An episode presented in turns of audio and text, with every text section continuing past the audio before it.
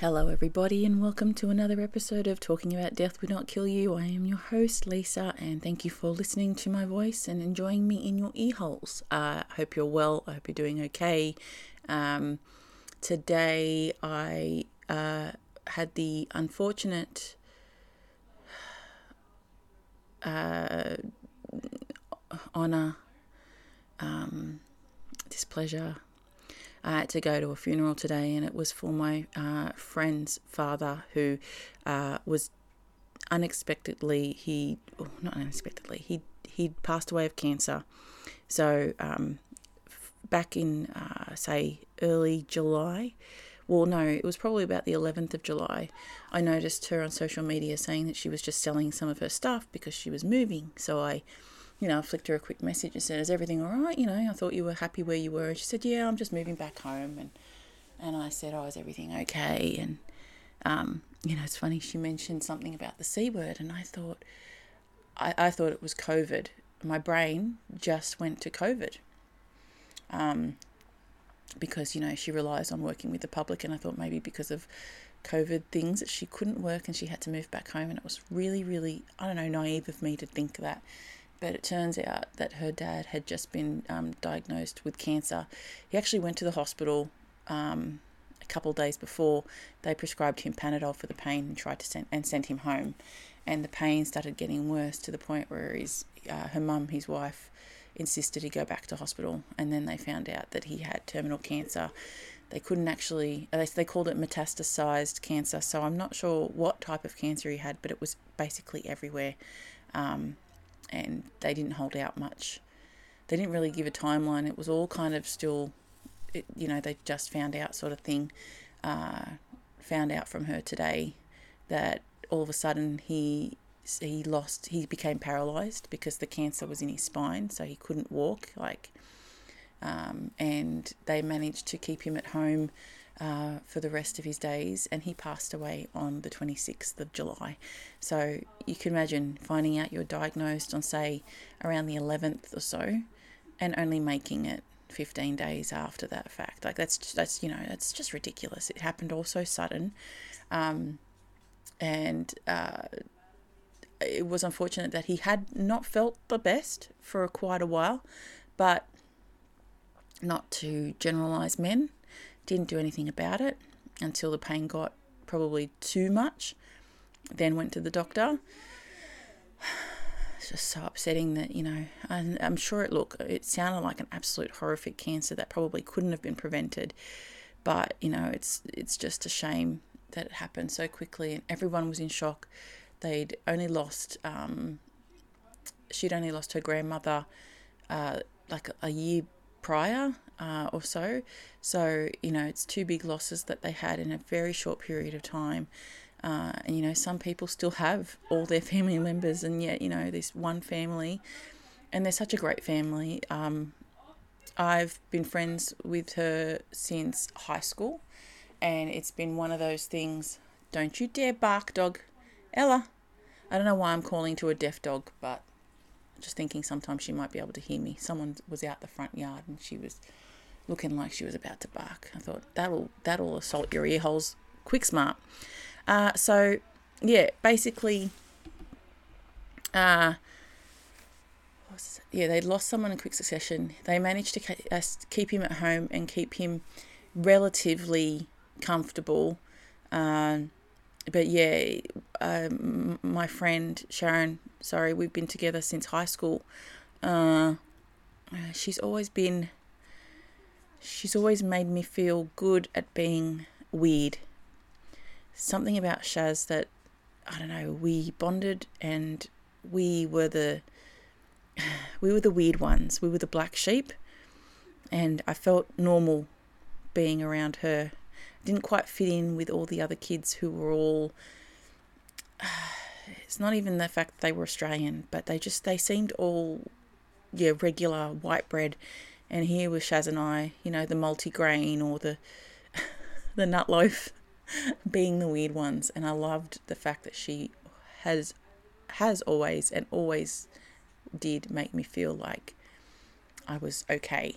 Um, so um, we've been friends since then.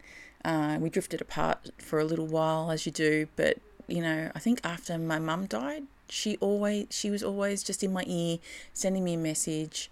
Uh, every time I post something about my mum, she always referred to her refers to her by her name, um, or Mrs. Galea, as she was she used to call her when we were kids. Um, I don't know. She just she always said the right thing in the in the grief that was the loss of my mum, and I was really chuffed about that considering you know she really up until last year she had she has all her family members and everyone's you know they're just you know she, you you get that sort of support from someone who's been in that sort of situation. So sharon's been unique in that way to me. Um, so as soon as I found out that he's, I found out he'd passed, and I found out his funeral was on the same, at the same on the same day. Not the funeral, sorry.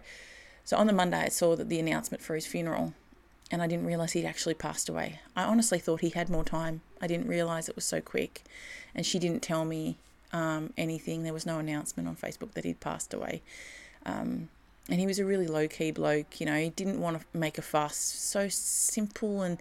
Um, I know he wasn't probably with close friends and family, but he was really quiet guy. Every time I used to go over her house, he was just, you know, he'd say hi, but he was, you just get this opinion that he's just a man of few words. Um, and he was just a lovely bloke. He um he kind of he looked like a bikie, but maybe a, a miniature bikie. Um, he was just yeah. Uh, their family, uh, they have five kids, Five kids. Yes, they have five kids. Or four. Four kids. What the fuck, Lisa? You're so stupid. You can't remember how many there are. It's four kids two boys, two girls. And um, they just had their shit together, this family. They were always so close knit. You know, when things went wrong, they always looked after each other. Uh, and today, uh, so on Monday, I found out that he'd passed and that his funeral was today. So I asked if I could take the day off to, to be there for, for Shaz, and it's something I, you know, you think, well, I didn't really know him very well, true, but I knew Sharon and I, I know Sharon, and to be there just on behalf, just to look, just to say, I'm here for you, um, I think is important. And if you can do that for someone, then you should. And so it was at um, a local club, and so he's he had already been cremated. Um, it was already done, and he was already in his urn, um, and it was set up in the back function room of this sort of function area in this club. And it was a lovely service where people just spoke about him and they played his favourite songs and they had a montage with his photos. And the montage had the most wonderful song that I'd never heard of before that is absolutely sublime. So if you feel like listening to this song, it's called Hold On to Memories and it's by a band called Disturbed. It sounds like, you know, it should be a hard rock song, but it's absolutely beautiful. Um, that was the song that was playing uh, with a montage of photos of his life. And um, and then you know everyone had nibblies at the wake sort of thing in the other room of the function area um, and everyone was writing memories on little cotton squares or calico squares. There was a book as well for people to write in as well. As he was a South Sydney fanatic, we all wore uh, the colours either a jersey or red, black, uh, red, black, or green colouring. I have a body a jumpsuit that ha- is black with green foliage and red flowers, and I thought, well, if this doesn't fit the brief, then I don't know what does I couldn't find any sort of. I went looking for Rabbitohs memorabilia and just couldn't find.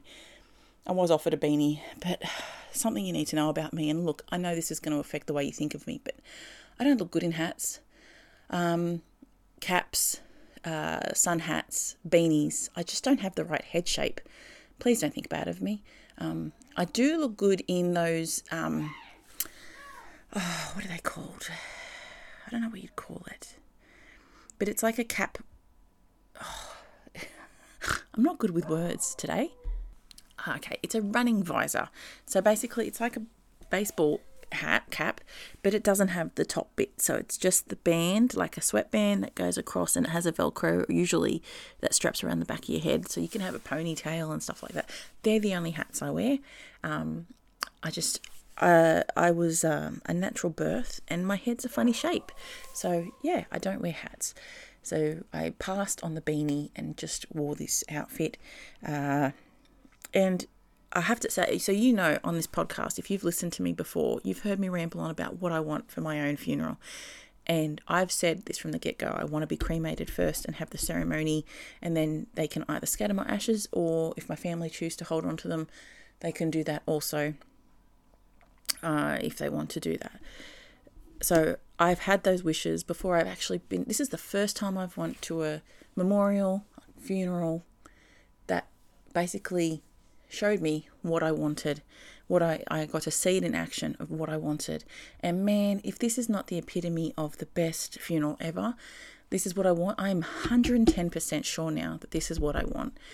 It didn't have that it didn't have that doom and gloom that comes with a coffin. Like I, all respect to you if you if that's your preference. Like I'm not shaming you, but I don't know. There's something so heavy about a coffin. It is so menacing and it takes up so much space and it has such a presence and it's just so so dead. Like it really is. It just it is the epitome of death, a coffin. So to have a lovely little box, and I want my box to be purple. Has to be purple. I will not be in any other colour. So um and if they can mix my ashes with a bit of glitter, chef's kiss.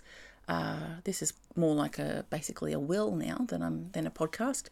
But basically, yeah, it something about it. It was just so light. It was full of heartache because he passed away so abruptly, and it was such so much pain because even the the woman who was giving the ceremony, I guess I, I don't. She seemed to be a celebrant, but she was really good to the point where I was starting to think, is she like a family member or a friend. So, and then after I had a chat to her, and she's just a celebrant, but she was fucking amazing. I thought, I honestly thought she was a family friend. Um, you know, uh, so the person who passed away, I should say his name. His name was Michael, um, or Mick, or Koala as he was known, and um, his granddaughter uh, spoke and, and said a lovely speech about him. And she broke down. She struggled to finish it, but she did an amazing job. And she's only 17, almost 18. And she did an amazing job.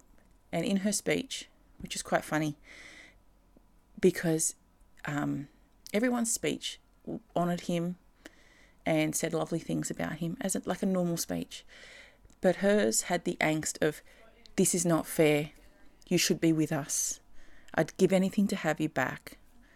It's not fair on Nan. She doesn't deserve this. It was everything that everybody was feeling, and she just said it. And I fucking loved it. Because why are we pussyfooting around these feelings that, no, this is not fucking fair. He shouldn't be gone. He shouldn't have gone the way he did. And it's just not fucking fair. And I loved that in her speech, you know. It showed pain and then when she was finished, the celebrant applauded her for her job and then took some time to just go, just to acknowledge those feelings. We all shouldn't be here. Like, we shouldn't be here.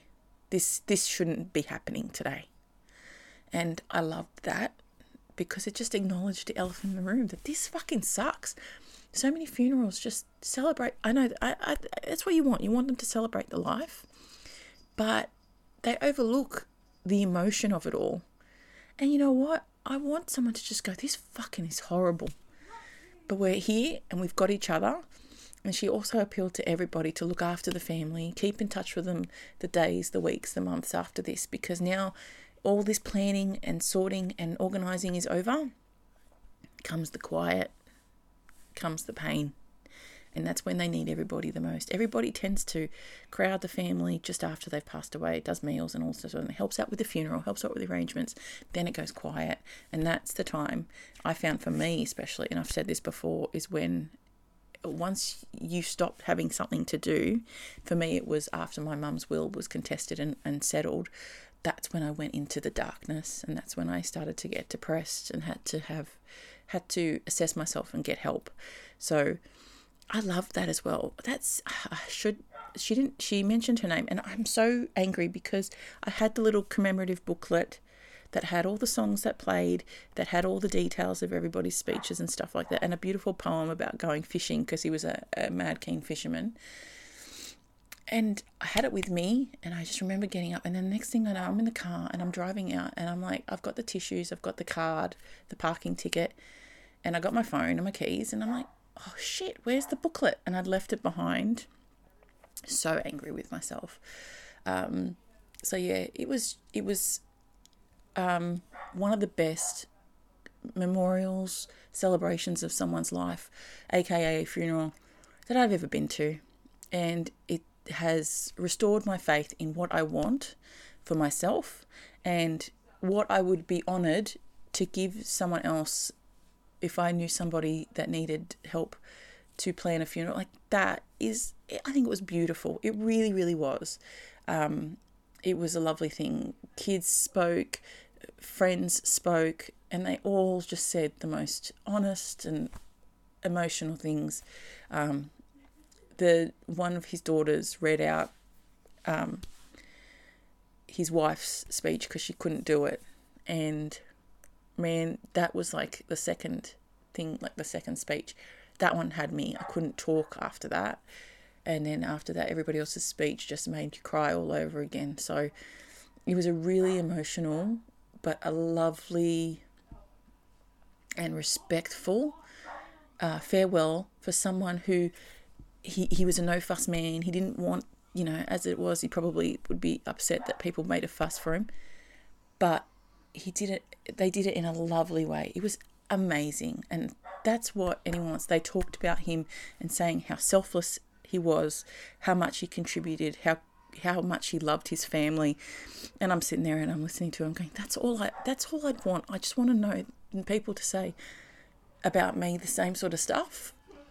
And that's that's all you need. Um, so yeah, it was a really emotional funeral. I made sure made sure I kept touching base with my friend to make sure she was all right, and that if she ever needs any point, because she was there when he actually passed away, her and her sister were there that at that point, and I just you know I want to I'm going to make sure that I I check in with her and keep track of her and make sure she's all right. Um, and yeah that's something for everybody to consider that life I've said this before and I know I've said it before. Life is not a given you know we don't know how long we've got left I could be recording this podcast right now and not be here tomorrow like it really is that simple it's I'm not being dramatic. It is fucking that simple and that real. So just make sure you tell everybody you know that you love them and that, you know, don't wait for tomorrow what you can do today. And one thing I will leave you with before I finish this episode was um, his son Dean made a speech, and um, I love that he included this in his speech because I've um, it's one of the things that I've I almost he couldn't finish the last one, and I was going to finish it for him because this is something that's always in my head. So they say you die three times. They say you die when you take your last breath. You die the second time when you're put to rest, and the third time you die is when um, it's the last time somebody says your name. So um, I'm basically um, going to finish off this episode by saying, Michael, Mick, Koala Wood, I thank you for having your daughter and giving me a friend through my high school years who really did make me feel like I was a valid person to be. And I hope wherever you are, you are in a good place and you are with loved ones that love you and that you love them. And as long as this podcast is circulating through the internet, your name will be said and you will never get to that third death because you will never be forgotten. And I hope everybody has that same sort of thing with everyone and their loved ones. Say their name, say it often, and don't ever think for granted or take for granted what you have and who you have. Take care, guys.